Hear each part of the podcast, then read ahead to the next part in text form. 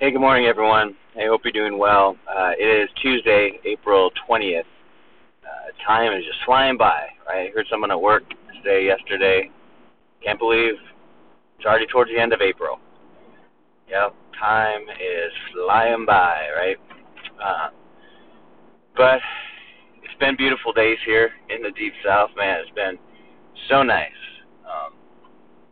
Yesterday was just awesome. It's just a day to be outside. Of course, I was working, you know, inside, but it was a beautiful day, a perfect day to be outside. Hopefully, you got to enjoy it a little bit if you're here, if you're from the deep south. Um, but today is looking looking like it's going to be another nice day. Um, sun is out. It's only 62 degrees right now. I uh, love these beautiful days, which help me to focus on creation, which remind me of how good God is. And, uh, started my day this morning super early. Didn't want to wake up at about 2:30 a.m., but I did. Lay there for a while. Got up, read, prayed, drank a cup of coffee, and then went back to sleep for a little bit. So uh, it was just one of those mornings. I couldn't go back to sleep, but it was good because I got to seek the Lord. Was worth it. So we're on number. Let me see. I think we're on number 94, right? Yeah, number 94. Wow. Six more after this. 94. 100 encouragements and exhortations. And this one is this: Put to death the past and plow ahead into the future. Put to death the past, plow ahead into the future.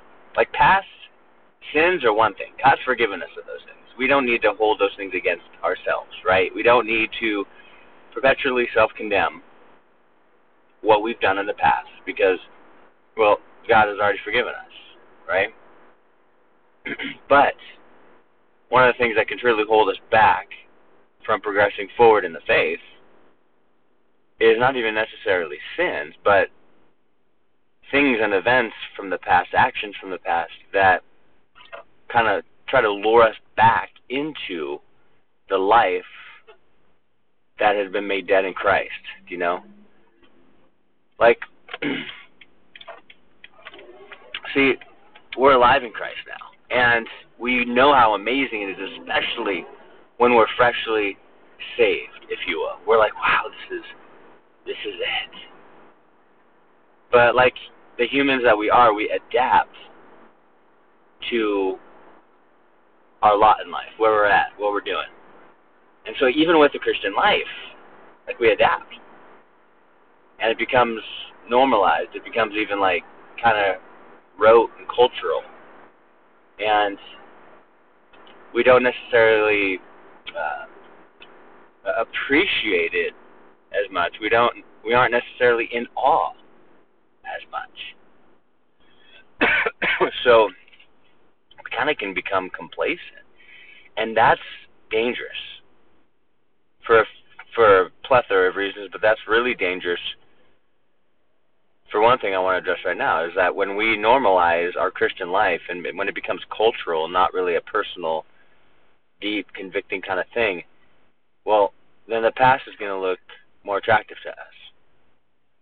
We're going to look back and forget all the bad stuff that were the result of walking in sin, walking in darkness. And instead, we're going to be focusing on the good times we had.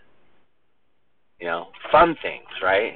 The the partying and the whatever camaraderie of you know all of us just engaging in these things, and it, we start to uh, romanticize the past, and that is dangerous because then the enemy uses it to lure us back to where we got out of.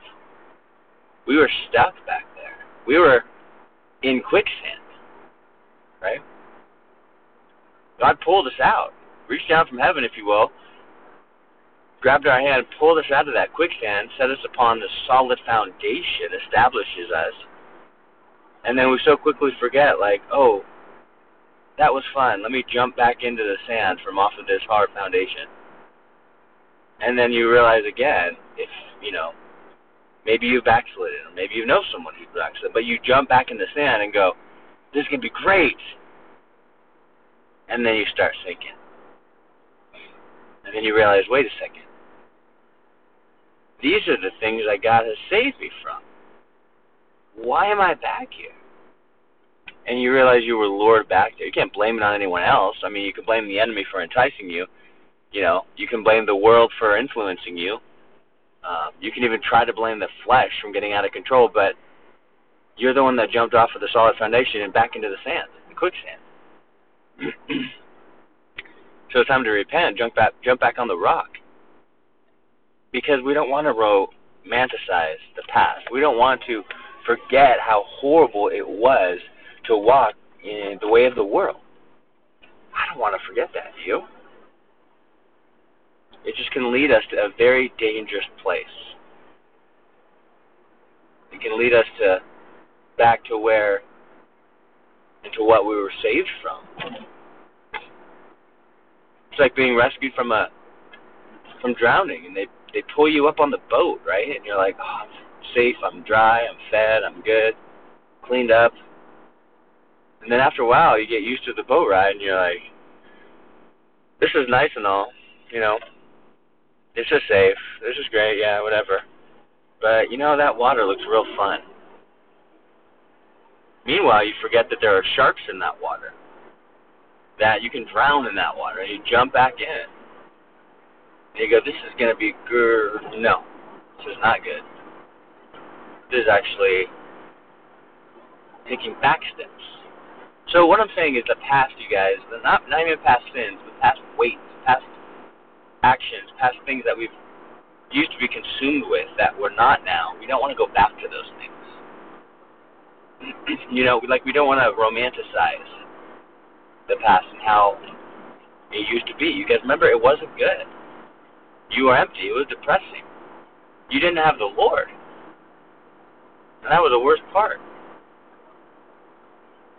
So I'd just say if if you're getting into such kind of like a rut in a rote routine, if Christianity is kind of becoming cultural to you and just like this is just what I do, rather than deep, intimate, personal, you know, I would say recognize that and seek the Lord like never before. Dig in, fellowship, go to whatever church groups you can go to, and ask God to reignite that fire in your heart. Ask Him to send just the Holy Spirit just to refresh you and, and awaken you you know? You know, because God didn't save us from the sand to the rock to be like, you know what? Just go through the routine. Just go to, through the repetitive motions, go to church, yeah, worship, listen to the Bible and all that, you know, talk to people, and whatever, it's just what you do. You know, like our Christian life isn't like a ho hum action, right? It's like a, wow, I'm in awe. It's like an awe action amazing. And if you've kind of strayed away from that, it's time to get back. It's time to jump out of that nasty quicksand and, and set your feet upon the rock and stay upon the rock and ask God just to open your eyes and refresh you and help you to see the sun even brighter and clearer in your life. And He will. He's faithful. Amen. God bless you guys. I hope you have an awesome Tuesday.